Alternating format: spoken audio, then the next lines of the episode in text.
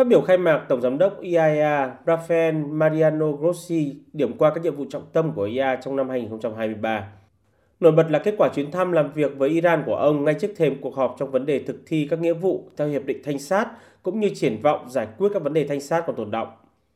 Bên cạnh đó, trước các diễn biến ngày càng phức tạp trên thực địa xung quanh khu vực nhà máy điện hạt nhân Zaporizhia tại Ukraine và đoàn thanh sát viên IAEA,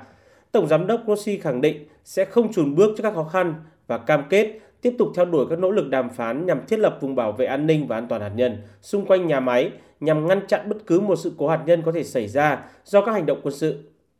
Ngoài ra, Tổng Giám đốc Grossi nhấn mạnh các hoạt động ứng dụng khoa học hạt nhân tiếp tục là trọng tâm của tổ chức, đặc biệt là dành sự quan tâm hỗ trợ thiết yếu cho các nước chịu tác động của thảm họa động đất vừa qua tại Thổ Nhĩ Kỳ và Syria. Trong thời gian diễn ra cuộc họp, đoàn Việt Nam đã tích cực tham gia phát biểu, thảo luận tại nhiều đề mục của kỳ họp. Cùng với các thành viên Hội đồng Thống đốc, thảo luận đóng góp cho việc hoàn thiện các dự thảo báo cáo về an ninh, an toàn và ứng dụng kỹ thuật hạt nhân năm 2023. Bên cạnh đó, Việt Nam đã tái khẳng định chủ trương chính sách nhất quán ủng hộ ba trụ cột chính của IAEA là bảo đảm an toàn an ninh hạt nhân, thanh sát và ứng dụng năng lượng nguyên tử hạt nhân vào mục đích hòa bình, đánh giá cao sáng kiến của IAEA trong việc thúc đẩy ứng dụng khoa học công nghệ hạt nhân, phục vụ vào các hoạt động dân sự vì mục đích hòa bình, khẳng định ủng hộ vai trò then chốt của IAEA, nhấn mạnh trách nhiệm của các quốc gia và ủng hộ cách tiếp cận cân bằng trong công tác bảo đảm an toàn và an ninh hạt nhân.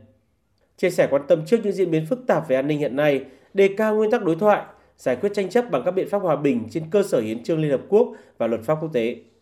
Bên lề cuộc họp, Đoàn Trung tâm Hành động Quốc gia khắc phục hậu quả chất độc hóa học và môi trường NASET cũng có các cuộc làm việc với lãnh đạo và đại diện các tổ chức quốc tế và các đối tác quan trọng nhằm thúc đẩy hợp tác trong lĩnh vực ứng dụng công nghệ hạt nhân vì mục đích hòa bình như Ban ứng dụng và khoa học hạt nhân IAEA, cơ sở nghiên cứu hạt nhân của IAEA tại Cyberdock,